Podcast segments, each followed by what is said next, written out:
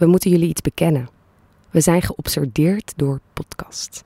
De afgelopen tijd organiseerden wij daarom een podcast-workshop waarin jonge makers de kneepjes van het vak leerden. Elke twee weken werkten zij aan een tussentijdse opdracht. Naar een van die resultaten luister je nu, ongepolijst en onder grote tijdsdruk met bijzonder veel liefde gemaakt. Dit is De Naaktslak van Ruben Pest. Het was in de tuin van mijn buurjongen.